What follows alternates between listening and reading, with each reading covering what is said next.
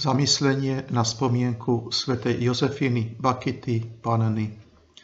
Evangeliový text je z Evangelia podľa Matúša, 25. kapitola, 1. až 13. verš.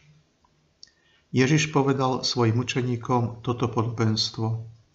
Nebeské kráľovstvo sa bude podobať desiatim pannám, ktoré si vzali lampy a vyšli naproti ženichovi. Peť z nich bolo nerozumných a päť múdrych. Nerozumné si vzali lampy, ale olej si so sebou nevzali.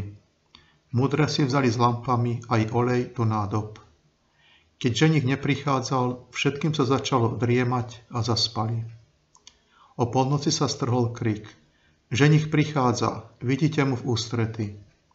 Všetky panny sa prebudili a pripravovali si lampy. Tu nerozumné panny povedali múdrym. Dajte nám zo svojho oleja, lebo naše lampy hasnú ale mudre odvetili.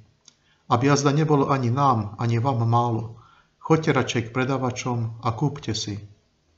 No kým išli kupovať olej, prišiel ženich a tie, čo boli pripravené, vošli s ním na svadbu a dvere sa zatvorili. Napokon prišli aj ostatné panny a vraveli, Pane, pane, otvor nám. Ale on im povedal, veru hovorím vám, nepoznám vás.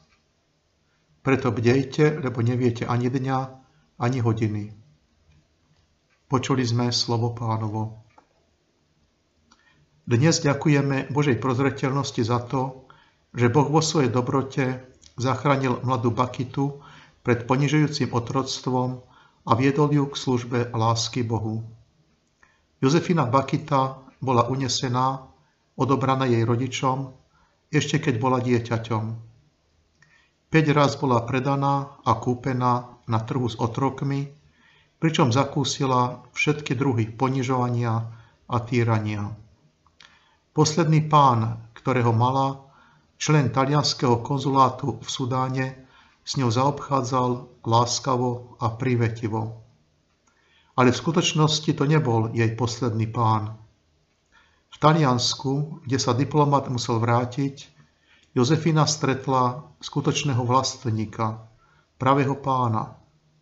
Pána slávy, ktorý dovolil, aby ho týrali na kríži a tak ochránil našu slobodu. On je dobrý ženich, ktorý nás zachránil od najhoršieho otroctva. Od toho, aby sme boli Božími sirotami, od toho, aby sme sa vzdialili od Boha. Bakita znamená šťastná, a naozaj, príjmu zmeno Jozefína v roku 1890 sa stala šťastnou, keď bola pokrstená a stala sa dcerou Boha. O niekoľko rokov neskôr táto obdivuhodná panna sa oddala ženíchovi v kongregácii Cer lásky, ktorú založila sveta Magdalena z Kanosy. Jozefíninom vzťahu s Bohom bolo utrpenie, ktoré zakúsila školom nádeje olejom, ktorý živil pochodeň viery v Boha. Zamyslíme sa nad sebou. Koľko ma to stalo nájsť Boha? Akú cenu som ochotný zaplatiť, aby som udržal horiaci plameň tejto pochodne? Lebo nezabúdajme, že pohodlie, nehovoriac o vlažnosti, ktoré zavládli v našej spoločnosti, nás uspávajú a zrazu zistujeme, že už je neskoro. Preto bdejte, lebo neviete ani dňa, ani hodiny. Uchvajme si v srdci modlitbu dňa zo spomienky svätej Bakity. Bože, Ty si pozdvihol svetu Jozefínu z ponižujúceho otroctva hodnosti svojej céry a Kristovej nevesty.